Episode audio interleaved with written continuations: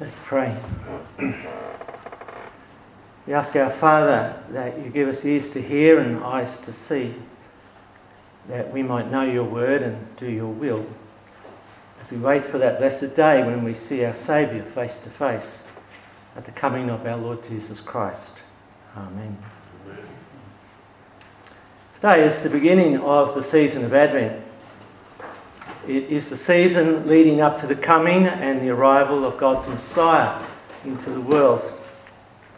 It's the season that anticipates and celebrates the coming of the King, the Saviour, to rule and reign in the hearts of men and women, in the hearts of all who would trust him. It was the hope of Israel and indeed of all wise men who looked to God to fulfill his promises. Today, that hope is not a coming that we look forward to, but an event that we look back to. An event grounded and rooted in history. An event whereby God took upon himself human flesh and became as we are in all things but sin. An event that opened the gates of heaven and stormed the gates of hell. During Advent, we look back to that event, but on this, the first Sunday in Advent, we look forward to another arrival, a second coming of God's Messiah.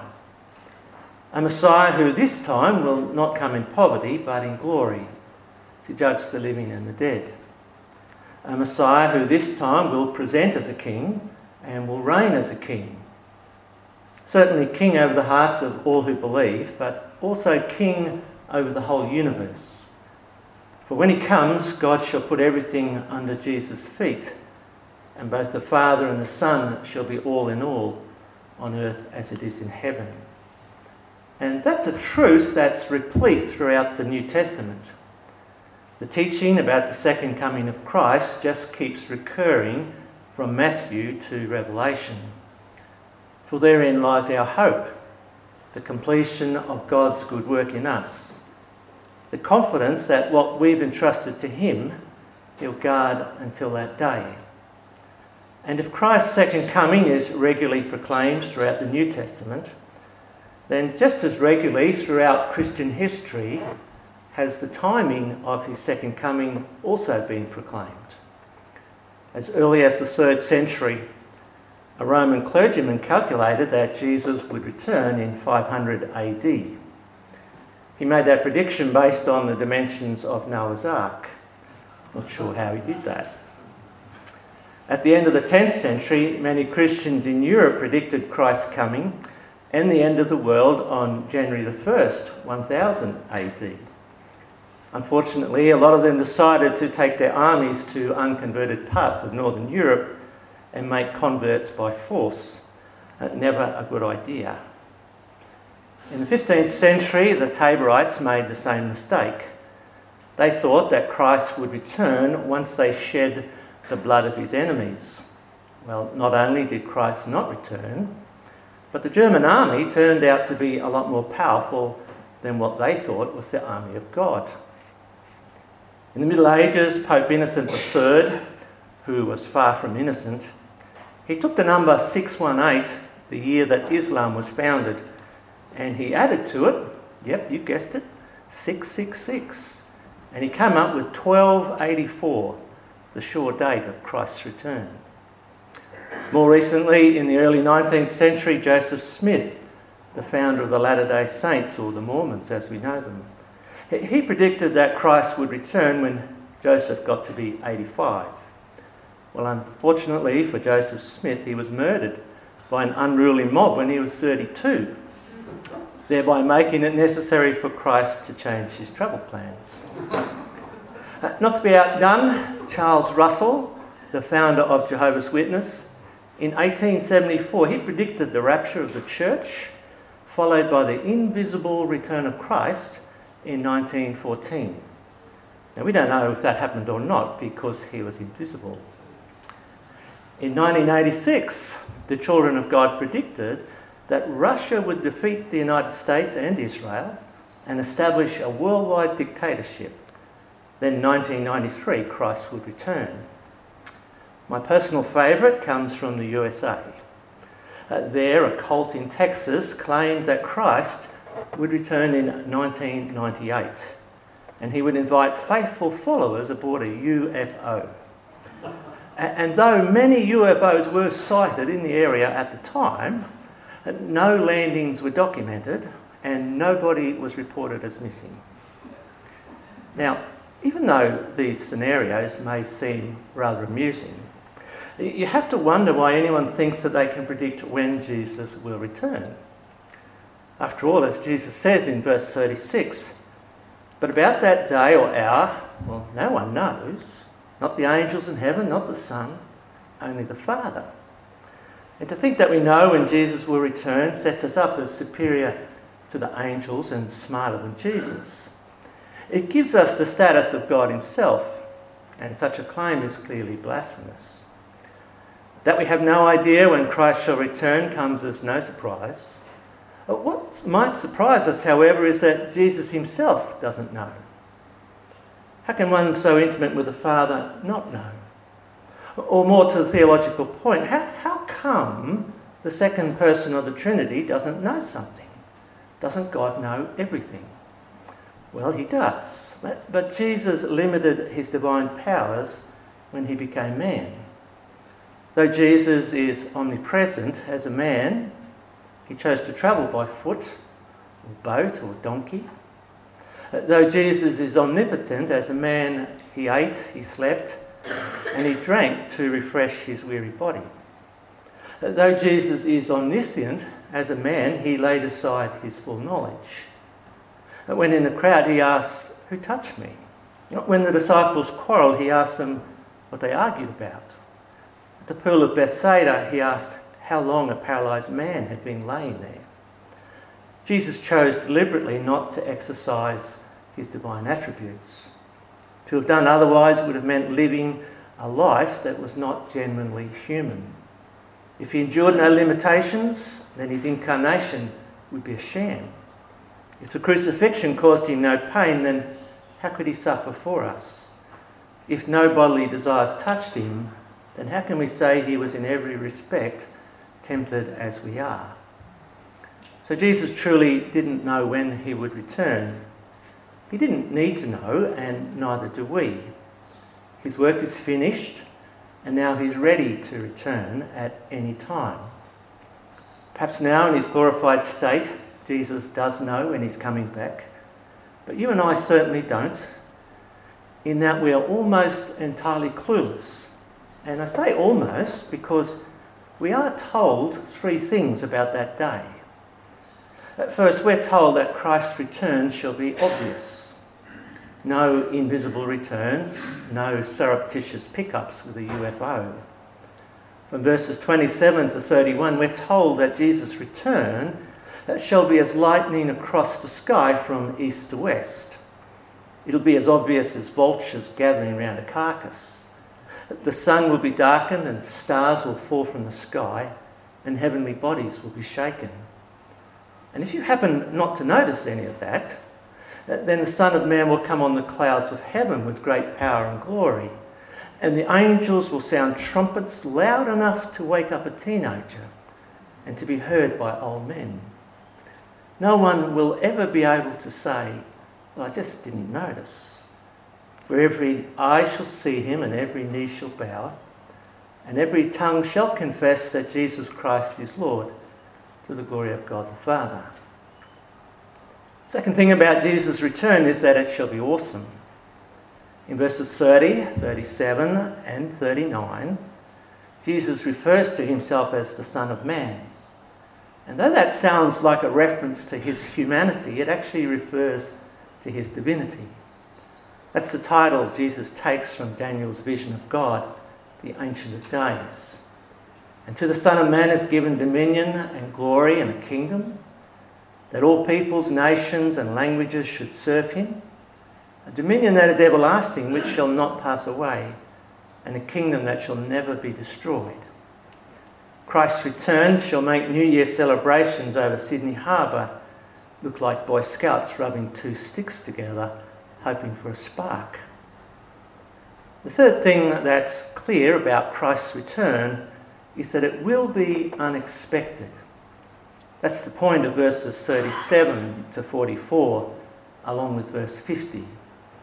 As verse 50 says, the master of that servant will come on a day when he does not expect him, and at an hour he is not aware of. So it becomes a matter of being ready for the Son of Man when he does come, a matter of being wise in preparing for the coming of Christ. Certainly, Noah was wise, he believed God's word, so he knew judgment was coming, and so was salvation. So he set about doing what God said and preparing for that day. And the contrast with Noah is the foolishness of those who didn't believe God, who didn't obey him, and were expecting neither judgment nor salvation. They continued life as normal and knew nothing of what would happen until the flood came and took them all away. Now, that's not a description of gross sin, but rather of gross indifference. The evil here is the immersion in the everyday without a thought for the last day. If the last day is preceded by the indifferent, the ordinary, and the banal, then our culture gives us every reason to be expectant. And yet, despite our expectancy, we shall still be taken by surprise. Of two workers in the field, and two women grinding with a hand mill, one is taken and the other is left. Though two people can look so similar at work, they end up drastically dissimilar at the judgment. The day of the Lord is both a surprising day and a separating day. We don't know who will be taken and who will be left. We don't know who are the wheat and who are the tares. We can only work out our own salvation with fear and trembling. And we need to do that as a priority, as a matter of urgency. Because as Jesus says in verse 42, we don't know the day that our Lord is coming. And if we don't care to know, then, like the people in Noah's day, we shall be taken away in judgment. But if we do care about the coming of the Lord Jesus, then we should keep alert. We should do as the Apostle Peter tells us. We should make every effort to confirm our calling and election. For if we do these things, we'll never stumble, and we shall receive a rich welcome into the eternal kingdom of our Lord and Saviour, Jesus Christ. Being alert is about being eager for the Lord's anytime return. It's about trusting God at His word and being obedient to it. It's about being faithful in service and using the Lord's talents eagerly and responsibly. It's about being found doing good when the Master returns. And because the Master will come as a thief in the night, he'll most certainly take us by surprise. But we don't have to be taken unprepared. We can be ready, we can be faithful, and we can be wise? And that's the very question that Jesus asks in verse 45. Who then is the faithful and the wise servant? Well, there's no direct answer to that question, only illustrations of the wise and the foolish. The wise person is the one who believes in Jesus and takes him at his word. That's not stated, but it's clearly implied. If we don't believe in Jesus and what he says here, if we don't believe that he has power to both save and to judge, and that he's coming someday to do just that, then the call to expectancy will fall on deaf ears. The wise person also does good and not evil. To wait expectantly is to work expectantly. All of Jesus' illustrations were of people working working to build the ark, working in the field, working with a hand mill, working to secure the house. And it's worth noting that the wise and the wicked servants are both described as being masters over others to whom they are responsible and having themselves a master to whom they are accountable. And though both are seemingly leaders in God's household, One is wise and the other is wicked. The wise and the faithful feeds his master's household at the proper time, and he does good at all times. The wicked is not expecting Jesus to return anytime soon, probably because he thinks that Jesus' bones are still in the grave and that Jesus' return is as likely as his body rising from the dead. Got that bit right.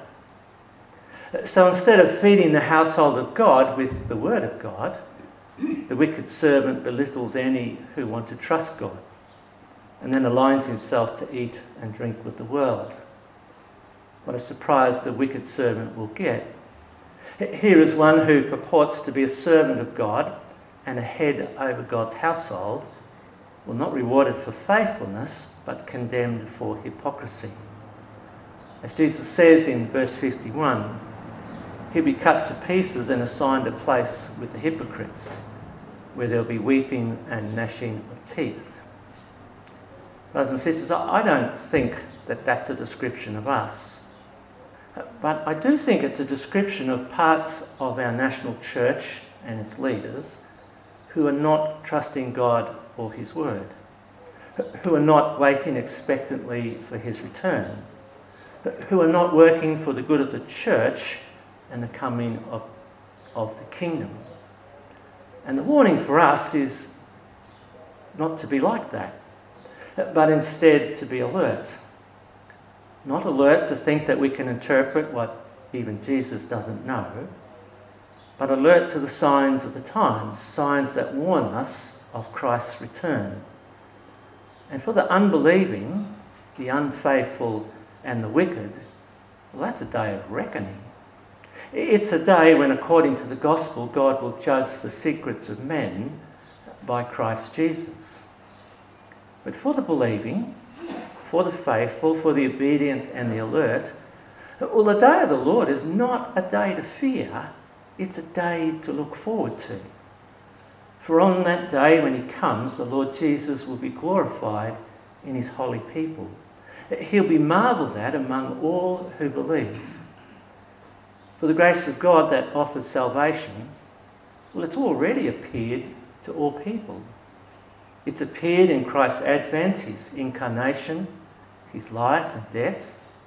It's appeared in his resurrection and ascension into heaven. And God's grace in Christ Jesus, well, it teaches us to say no to ungodliness and worldly passions. It teaches us to live self controlled and upright and godly lives in this present age, while we wait for the blessed hope, the appearing of the glory of our great God and Saviour, Jesus Christ. So, brothers and sisters, let's not be like those who are asleep in the day, but let us be awake and let us be sober. The Spirit and the bride say, Come. We who hear, we say, Come. Jesus, who testifies to these things, says, Yes, I am coming soon. Even so, come, Lord Jesus. Amen.